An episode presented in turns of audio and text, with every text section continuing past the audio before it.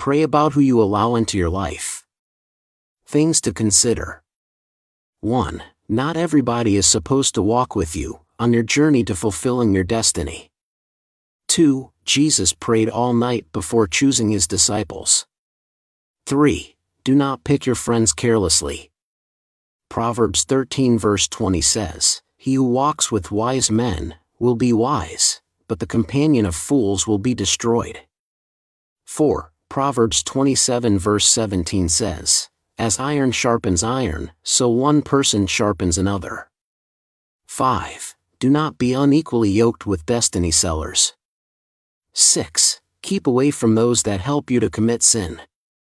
You need people who will help you keep away from sin. 7. The only wrong person in Jesus' circle betrayed him and sold him.